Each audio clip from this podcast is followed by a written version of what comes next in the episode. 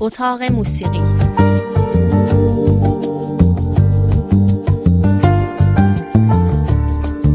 فرید وهابی. همیشه این نکته به نظر ما عجیب آمده است که فارسی زبانان چگونه به فرهنگ عرب بیعلاقه و بیتوجه شدند. دلیلش هرچه هست این دوری یا این فقدان کنجکاوی نسبت به دنیایی که بسیار نزدیک به ماست جز اینکه ما رو قافل بکنه از بسیاری چیزها حاصل دیگری نداره. در مورد موسیقی این بیتوجهی عجیبتر هم هست برای اینکه حداقل در دوران معاصر یک زمانی بود که موسیقی عرب جایگاه گسترده در ایران داشت و شاهد کاملا گویای اون همون سبک موسیقی است که به کوچه بازاری شهرت گرفت. موسیقی که از ریشه و اساس تقلید مستقیمی بود از موسیقی عربی رایج در مصر یا لبنان. اما امروز دیگر زمانه ام کلسوم و فریدالعطرش نیست. امروزه صداهای عرب و به خصوص زنان عرب راه های تازه رو باز کردند و در جهت جهانی شدن راه زیادی رو رفتند. امروزه چهره های عرب که روی صحنه جهانی می درخشند یک یا دوتا نیستند.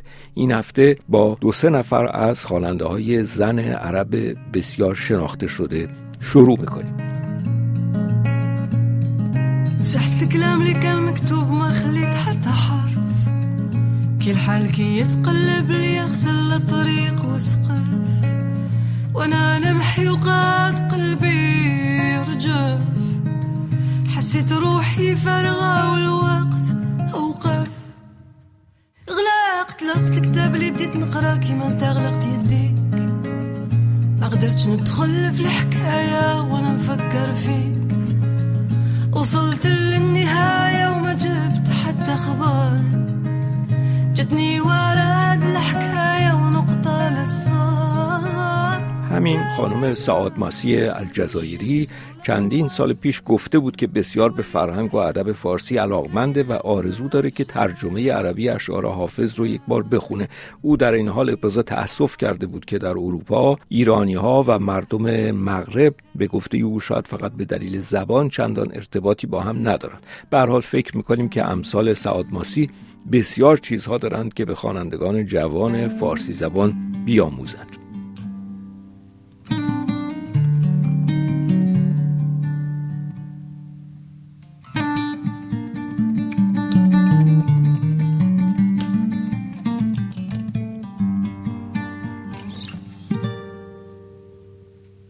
Pour sentir l'odeur du pain au sésame ou au cumin. Fallait faire la queue longtemps dans ce pays. Toute la ville n'est que bon lieu, on se débrouille comme on peut. Il pousse entre les pavés des fleurs meurtries. ترانه به زبان فرانسه از آلبوم جدید ساعت ماسی. در این آلبوم کلا دو تا ترانه فرانسوی هست. این یکی که شنیدید سرزمین مادری نام داره که ظاهرش ترانه است نوستالژیک به یاد وطن. ولی شعر خیلی زود از نوستالژی عطر نان تازه و محلات الجزیره عبور می‌کنه و از وحشت حرف می‌زنه. از وحشت و اضطرابی که در وطن بوده و باعث شده است که خواننده به سرزمین های دوردست بره و خودش رو از اون وحشت رها بکنه. سعاد ماسی بعد از چند سال به تازگی این آلبوم رو بیرون داده به اسم امنیه یا نیت من یا آرزوی من. سعاد مسیح حالا بعد از تقریبا 20 سال کار حرفه‌ای به پختگی رسیده و به آنچه که می شود گفت تلفیق کاملا مسلط شده. منظور این است که اون سبکای گوناگون موسیقی که در کار سعاد ماسی شنیده میشه همراه با شعر همه چیز به اندازه و دلنشین ترکیب شده.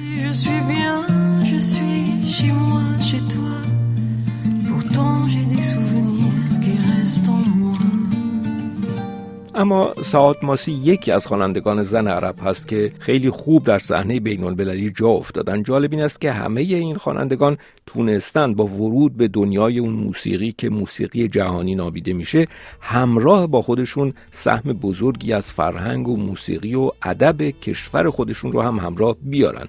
اما به غیر از سعاد ماسی مثال دیگر خانم ام مراکشی است. ام که در واقع اسمش ام القیس بنت صحراوی است.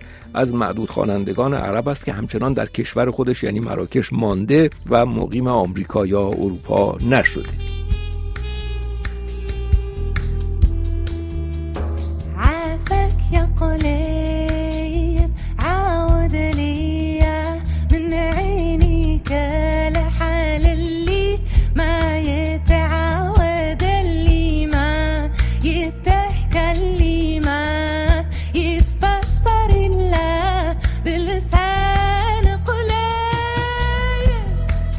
وجه مشترک در کار تمام این خوانندگان زن عرب کیفیت بسیار عالی کار فنی است. البته تقریبا همیشه می‌بینیم که صدا برداری ها یا اصولا تهیه آلبوم ها رو حرفه های اروپایی یا آمریکایی به عهده دارند ولی به هر حال ثمره همکاری از این نظر همیشه عالی است. خانم اوم که همین اخیرا در پاریس کنسرت داشت. اتفاقا در مصاحبه با خبرگزاری فرانسه گفته است که در میان خوانندگان زن عرب الان یک سرزندگی و یک تجدید و تجددی شکل گرفته.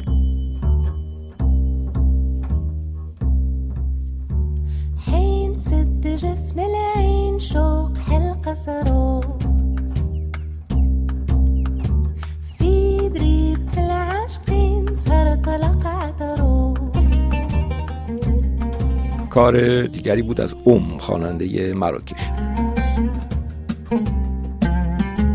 واقعیت این است که در همه این کارها موسیقی عرب و همچنین سازهایی مثل اود یا تنبک عربی یا همون دربوکه خیلی راحت با سبکای غربی مخلوط شده. خود این خوانندگان هم البته بارها گفتند که تا چه اندازه از موسیقی غربی مایه گرفتند مثلا خانم سعاد ماسی که خیلی به فولک آمریکایی نزدیک است خودش گفته که اصلا از ابتدا از موسیقی الجزایری و آفریقایی خوشش نمی آمده و بیش از همه از خوانندگان سبک کانتری آمریکایی تاثیر می گرفته به خصوص از کنی راجرز که حتما هممون جایی صداش رو شنیدیم.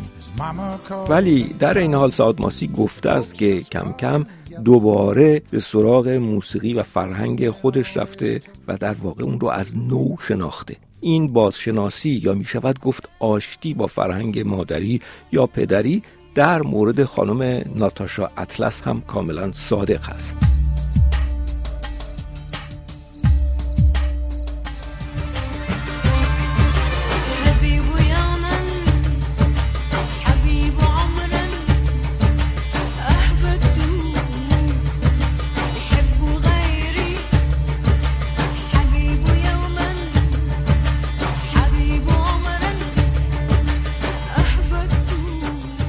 ناتاشا اطلس از نظر سن و سال نسبت به دو نفر قبلی تقدم داره. او الان باید 54 5 سالی داشته باشه. اما ناتاشا اطلس اصلا از رگ و ریشه می شود گفت تلفیقی است. مادر او انگلیسی است و پدرش مصری هر دو یهودی و خودش متولد بلژیک. و جالب است که ناتاشا اطلس طی زندگی در محلاتی مثل مولنبک در حومه بروکسل با فرهنگ مصری و آفریقایی واقعا آشنا شده.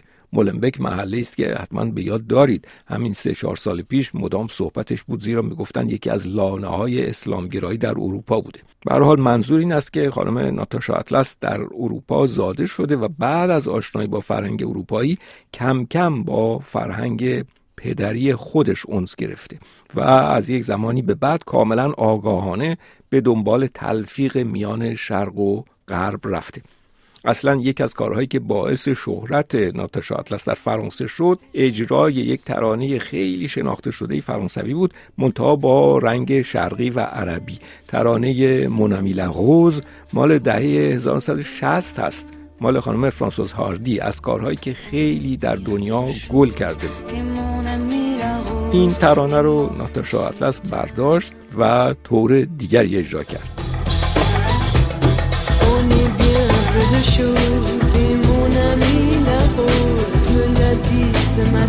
از اون زمان یعنی از حدود 20 سال قبل ناتاشا اطلس مدام در ترکیب سبکا و موسیقی های آفریقایی عرب و غربی تلاش و تجربه کرده.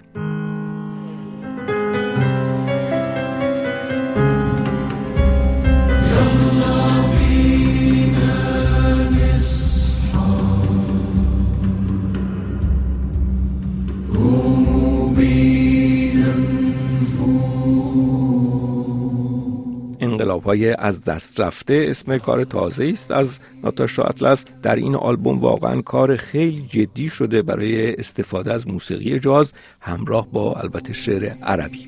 خب اجازه بدید در پایان برگردیم به آلبوم تازه ساعت ماسی. گفتیم اسم آلبوم هست امنیه ترانه به همین اسم رو میشنویم. آرزوی من یا نیت من امنیه با صدای سعاد ماسی. در برنامه بعد باز هم از موج جدید خوانندگان زن عرب صحبت خواهیم کرد. تا هفته آینده.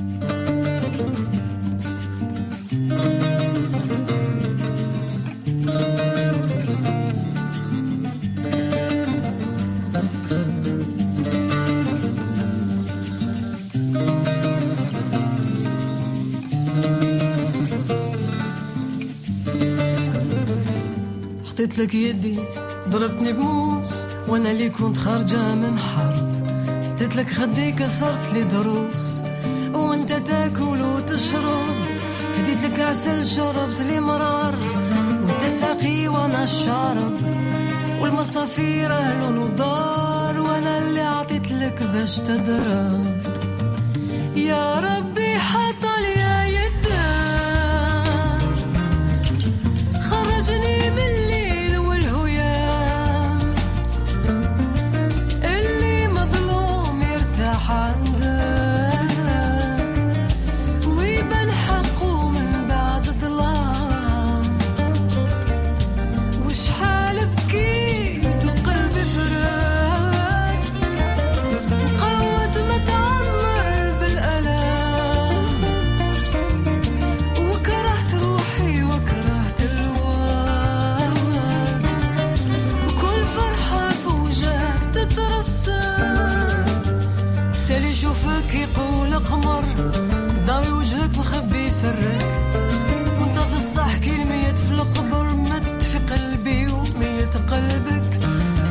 في سما واضح باين. والشام الشوك للريحان. أنا من البعيد.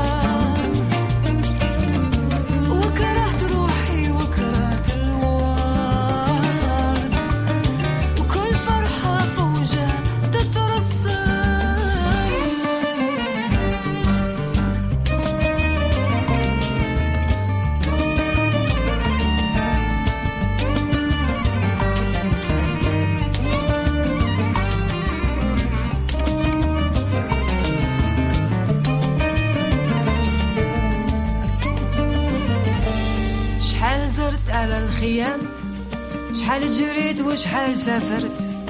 تعبت كي كانوا الناس نيام طحت وقفت وعشت وشفت. دايب صغير ويتكبر انت ما تشوفه بالنظر. خلي تطوف قلبه تكبر خلي تربي عليه تقدر.